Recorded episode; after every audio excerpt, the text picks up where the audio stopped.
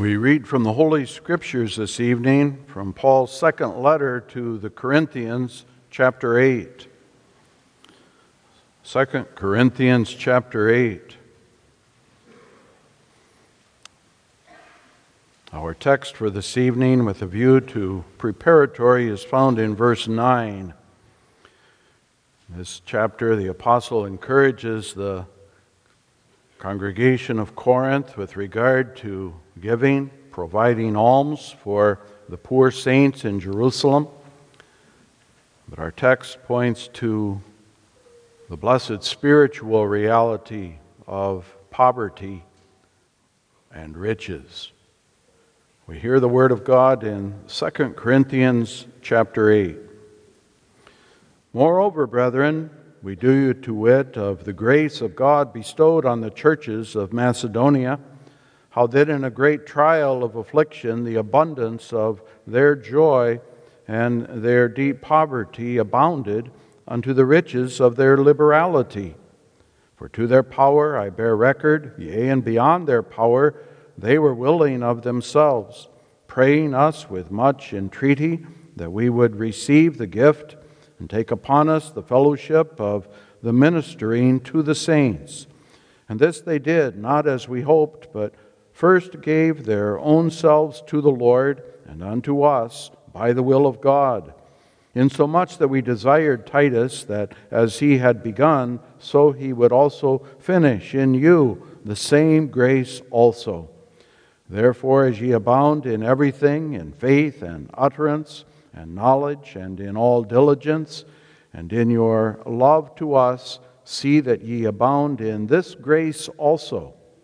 I speak not by commandment, but by occasion of the forwardness of others, and to prove the sincerity of your love. For ye know the grace of our Lord Jesus Christ, that though he was rich, yet for your sakes he became poor, that ye through his poverty might be rich. And herein I give my advice, for this is expedient for you who have begun before, not only to do, but also to be forward a year ago. Now, therefore, perform the doing of it, that as there was a readiness to will, so there may be a performance also out of that which ye have. For if there be first a willing mind, it is accepted according to that a man hath and not according to that he hath not.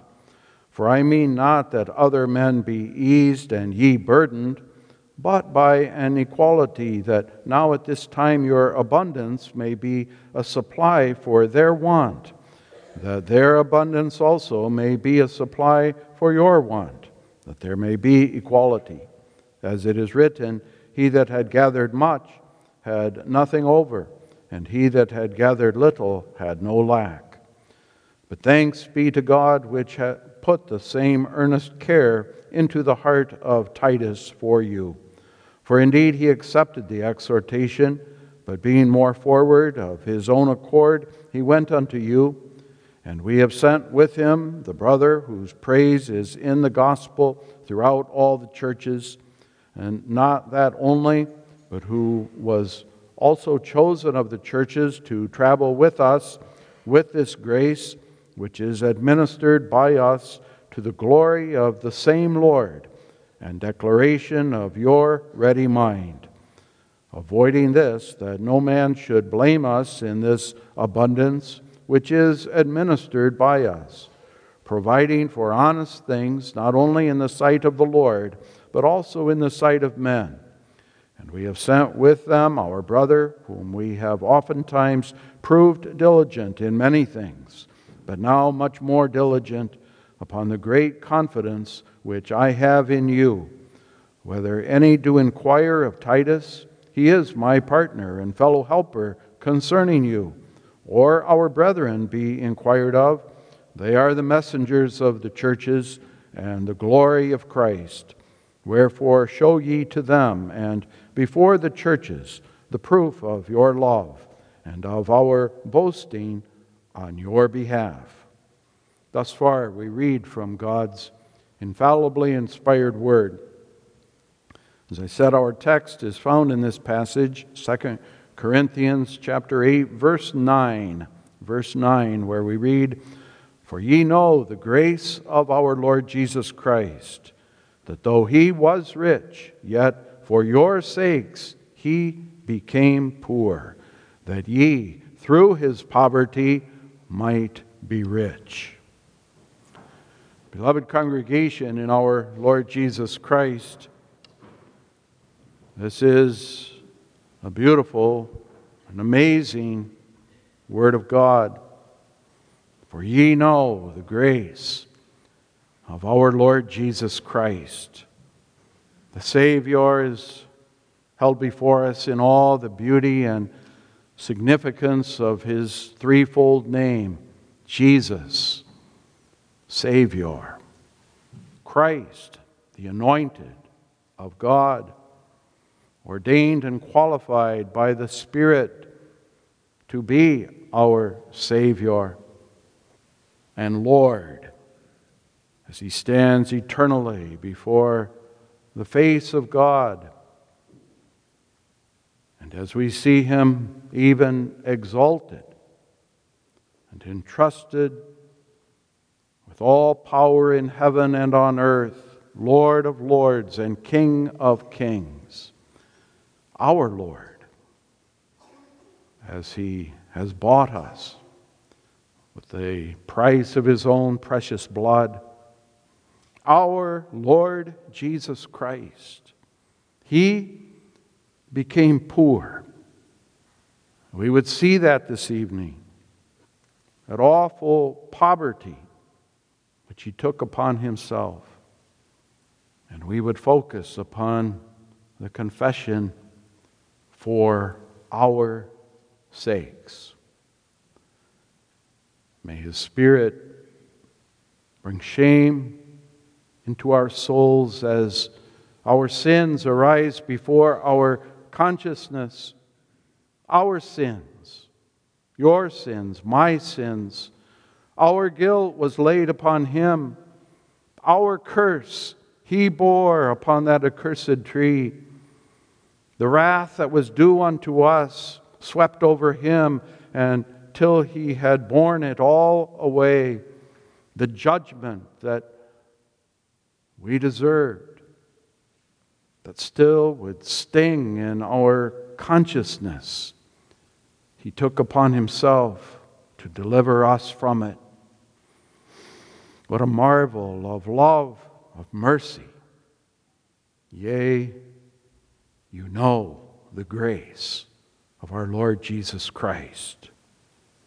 That he suffered for our sins even while we were yet enemies. He became poor for our sakes. Yea, that we might be rich, lifted up from the awful poverty of our sin and misery. What's your attitude as we have entered another season of Advent, as we would contemplate the central wonder of all history, the coming of the Son of God into this world in the fullness of time? It's so easy to be distracted and preoccupied with the mundane and worldly aspects of the holiday season. And when that's the case, it's often a letdown. There are many people that become terribly depressed in this season. They may try to put on a good front, but it's often a pretense. The reason for that is very simple they do not see Bethlehem and the poverty there in the stable, swaddling clothes, lying in a manger. By the grace of God, we must have the eye of faith upon that awful poverty and behold the wonder and the mystery of it. For that gives true joy and blessedness. Even our children know the account well what transpired there, the birth of the Savior, Christ the Lord, announced even to humble shepherds in the field watching their sheep by night. Ye shall find the babe wrapped in swaddling clothes, lying in a manger. Signs of that poverty. Well, we can hear a lot about poverty and riches in the Christmas season. Poverty with abounding homelessness, it seems, throughout the country, in the larger cities especially. Many with financial struggles, with inflation. We also hear about riches at times, extravagant gifts purchased by the rich and famous. As I mentioned, in the context here, we have the apostles' concerns with regard to the material things, the matter of the collections to assist the poor saints in Jerusalem at that time. But then our text directs us to the spiritual realities as they are in Christ. Our text directs our attention to spiritual poverty and spiritual riches. For you know the grace of our Lord Jesus Christ, that though he was rich, yet for your sakes he became poor, that ye through his poverty might be rich. That is what we must see. Also, with a view to our preparation for the Lord's Supper. It's in this light that we consider our text this evening under the theme Christ's poverty, our riches. And we notice, first of all, his poverty, secondly, his poverty for our sakes, and finally, our riches. The text emphasizes that Christ was rich. We read, though he was rich, and of course, there can be no question about that. Christ was rich in a way that transcends all human thought. The apostle refers to the riches of Christ's eternal Godhead. Christ is the second person of the Holy Trinity, the divine Son. And as the second person of the Holy Trinity, Christ is co equal with the Father and with the Holy Spirit. This co equality means that all the marvelous virtues of the Godhead belong to Christ as the Son. All that makes God the infinite, almighty, transcendent one belong to Christ within the Trinity, as well as to the Father and the Spirit. And within Within the eternal Godhead, Christ also possessed all the fullness of the blessedness of God's covenant life. He was truly rich. All the perfection, the joy, the blessedness, the supreme happiness of that full and perfect covenant life, which is God's very nature and life, was the full possession of Christ. But though he was rich, yet for your sakes he became poor. Now, the meaning certainly cannot be that when he became poor, Christ left behind the riches which he eternally possesses as God. We might receive that impression, but that cannot be the idea. Bethlehem does not mean that when Christ was born, he left behind him the glories and the riches which were his, so that he ceased to be God, nor did he deliberately lay aside his riches. That would be in conflict with what the Apostle John declares at the beginning of his gospel account. And the Word was made flesh and dwelt among us And we beheld his glory, the glory as of the only begotten of the Father, full of grace and truth. Christ Jesus did not become poor as a very wealthy man might lose his riches through some sort of financial disaster or an economic collapse. As paradoxical as it may sound, the idea is really that he was poor, being rich. The point is that Christ remained God even when he was born of the Virgin Mary in the cattle stall in Bethlehem. And of course, that's precisely the wonder of the birth of Christ. It's not as if he who was God became man, leaving his Godhead behind. The wonder is that Christ became man, all the while remaining God. Christ, as the second person of the Holy Trinity, unites in this one divine person a complete human nature and a complete divine nature. It's the mystery of God become flesh, of which Paul speaks. His name shall be called Emmanuel, God with us. The fact remains, nonetheless, that Christ's divinity was hidden behind the veil of his human nature. It was somewhat obscured from us by the fact that Christ became a man. The Apostle Paul speaks of this aspect of Christ's humiliation, or, if you will, his poverty, in Philippians 2, verses 6 through 8. Philippians 2, beginning at verse 6, we read concerning Christ who, being in the form of God, thought it not robbery to be equal with God, but made himself of no reputation, and took upon him the form of a servant, and was made in the likeness of men. And being found in fashion as a man, he humbled himself and became obedient unto death, even the death of the cross.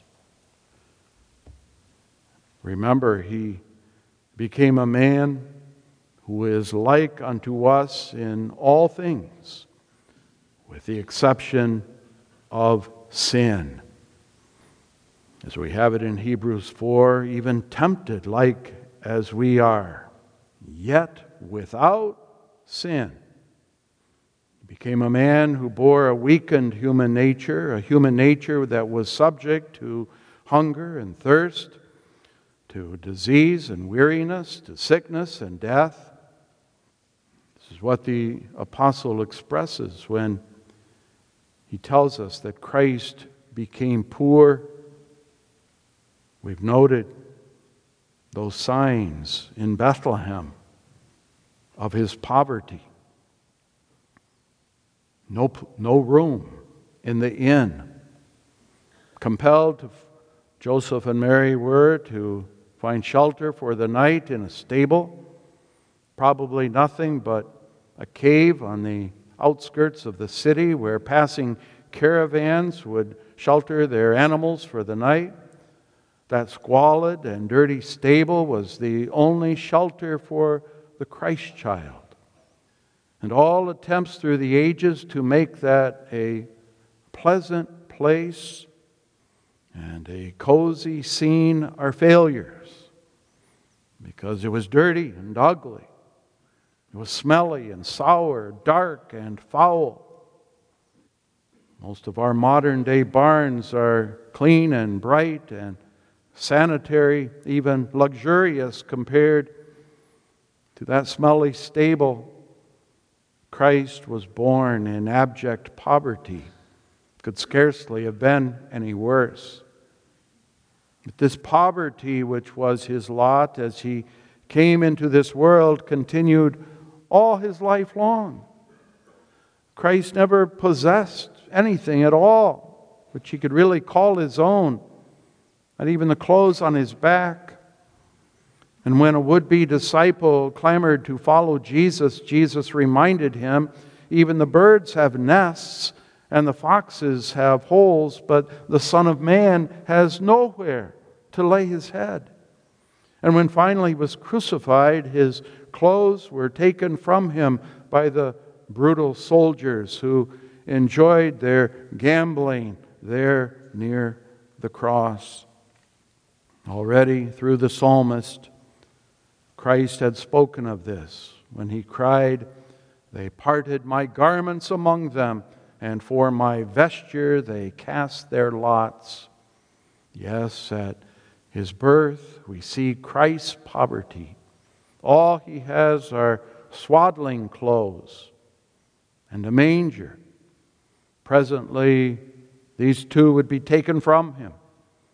He was hated so completely by all his enemies that at last they robbed him of everything he possessed and even of his life itself.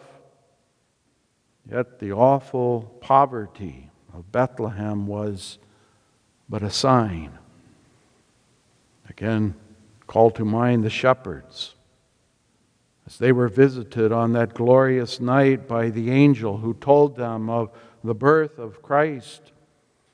And at that time, the angel made it quite clear that the poverty was a sign to them. And this shall be a sign unto you. Ye shall find the babe wrapped in swaddling clothes, lying in a manger. Of what was this poverty a sign? It was a sign of the poverty of the human nature into which Christ the very Son of God, entered.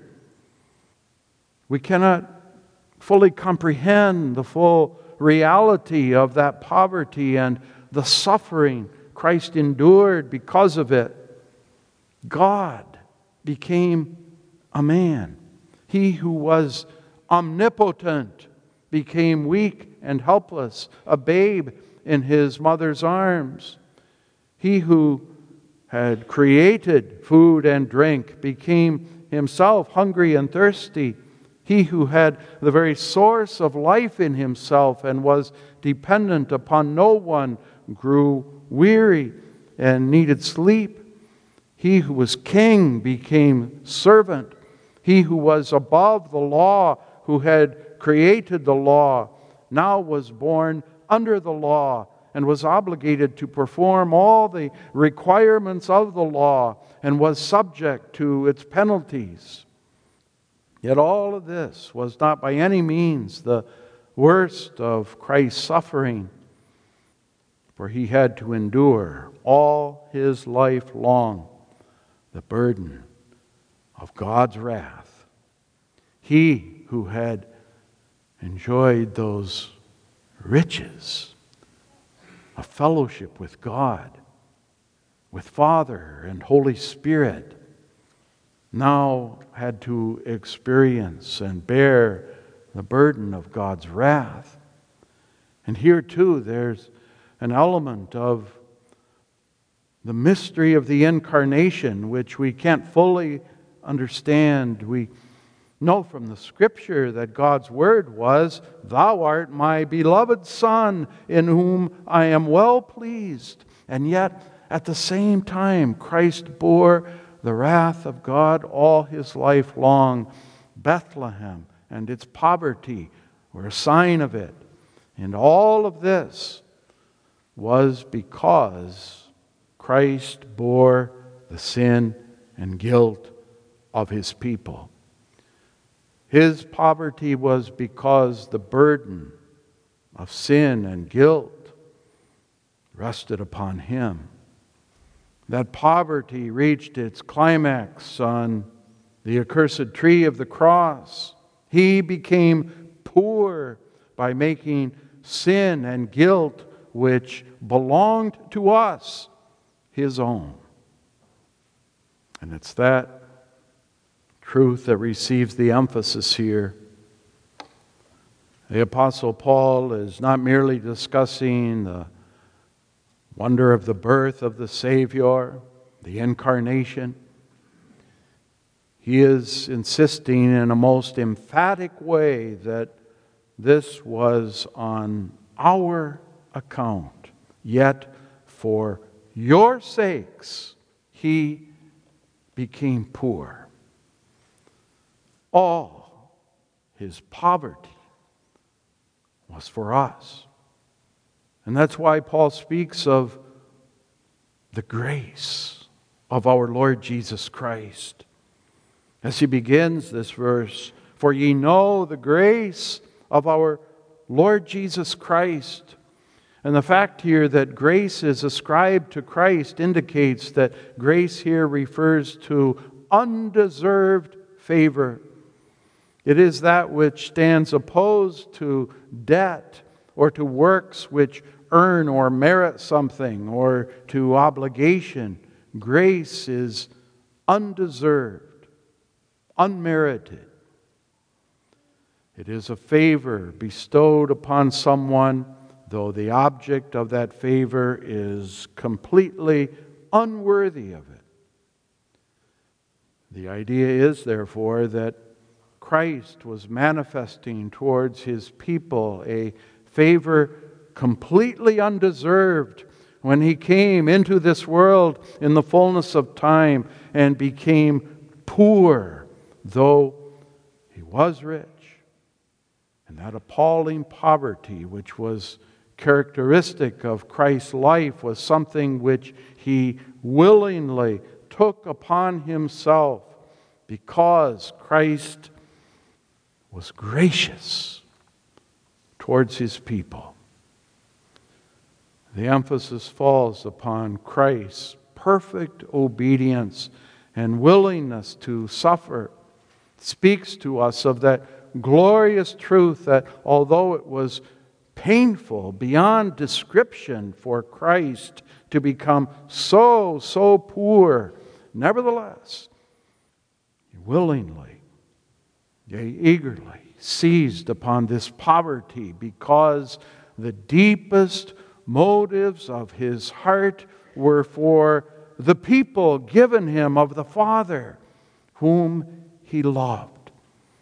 And no price was too great to pay for them, no humiliation too bitter, no suffering too great, no poverty too lowly.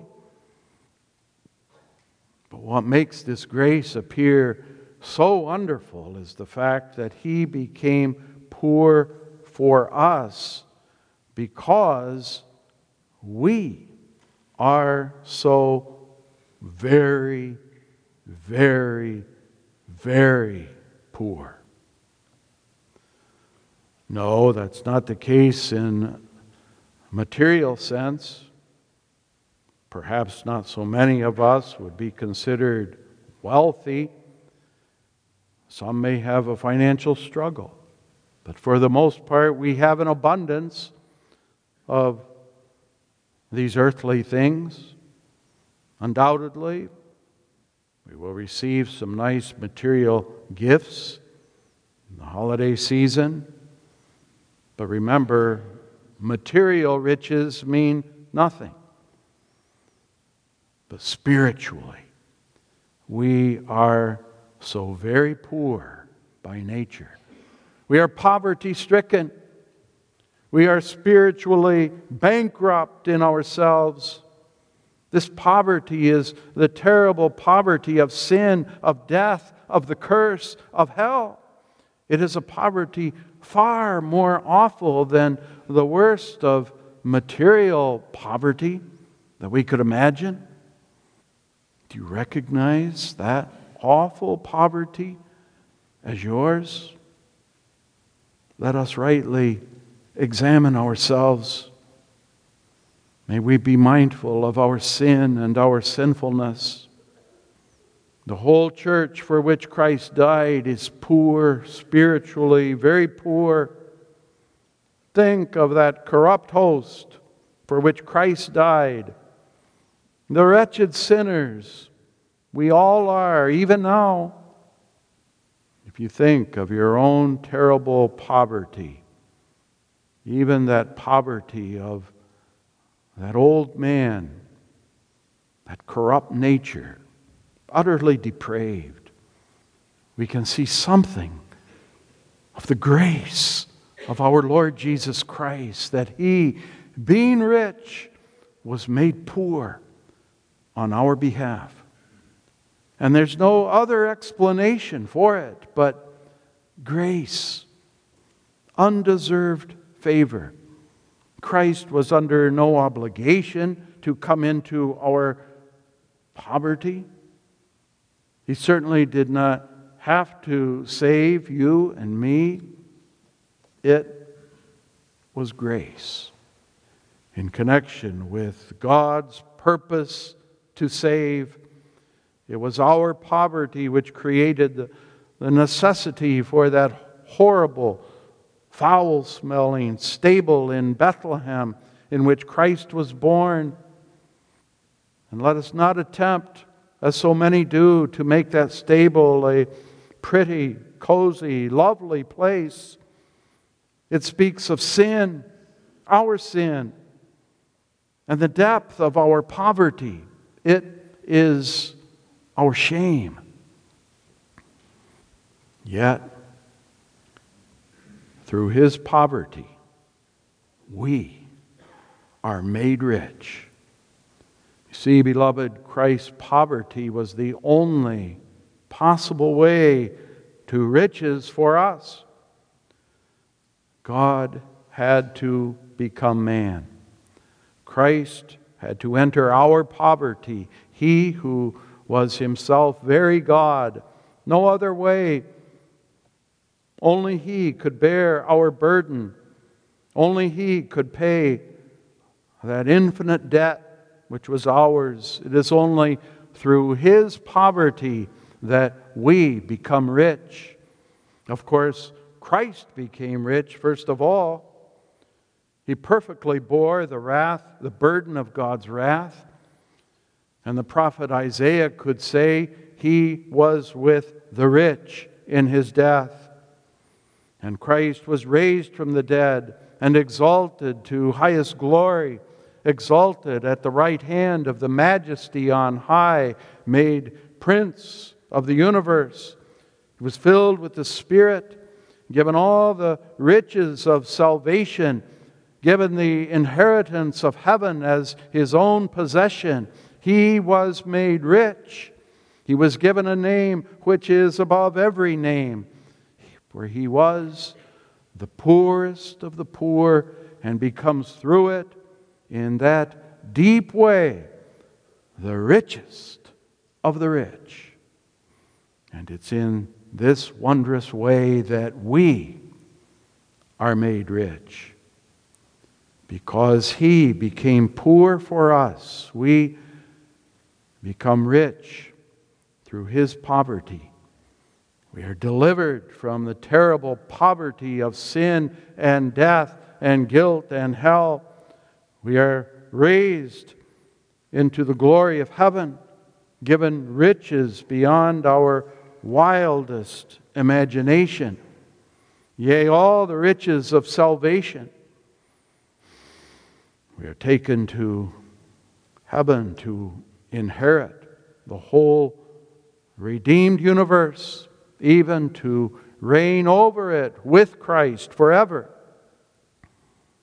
You can't fix a price tag to such riches, can't place a dollar value upon them greater than all the world, and they are ours by grace because Christ became poor for us, entering into our poverty that we might share in His riches.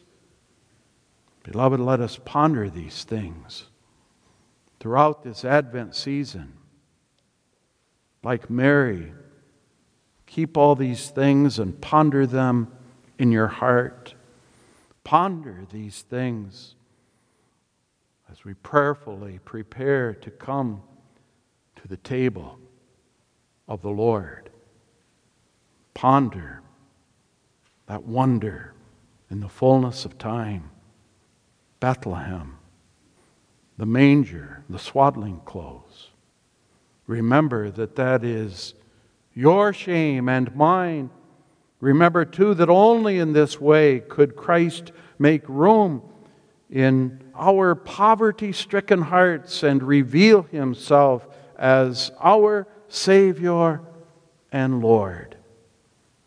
And make room he does in the hearts of all his elect people as he comes in the power of his Spirit and grace efficaciously forces his way into the hearts of his own, comes to dwell with us, makes room in this sad world because all the wicked he casts into eternal desolation, and he lifts even this cursed creation ultimately to the new heavens and the new earth by the power of his atoning blood he makes room. The apostle expresses the wonder of it so beautifully in our text. For ye know the grace of our Lord Jesus Christ, that though he was rich, yet for your sakes he became poor, that ye through his poverty might be rich. Salvation by grace. Such fills our hearts with joy in this Advent season. Don't miss it.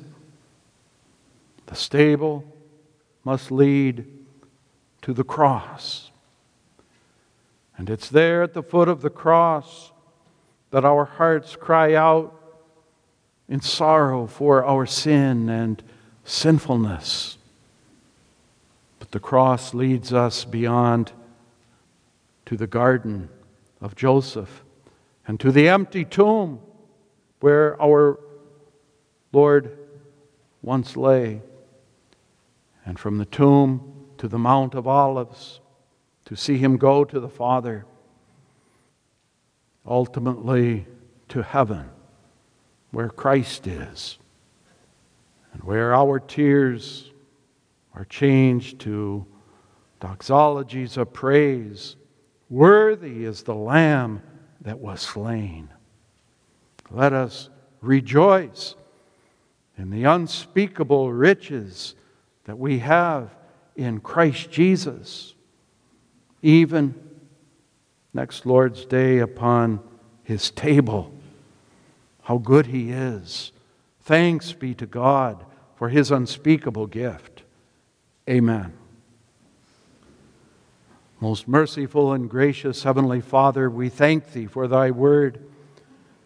Write it upon our hearts by Thy Spirit, that we may see and know ourselves and the poverty that is ours by nature, and with which we would still struggle in the midst of this world.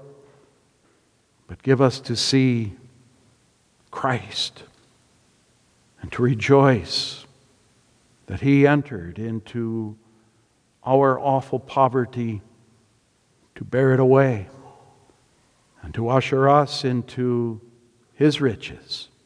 May Thy name receive the glory and praise. And grant that even through the supper of the Lord, our faith may be strengthened and we may be drawn nearer and closer to Thee. We ask it with the remission of our sins. In Jesus' name, amen.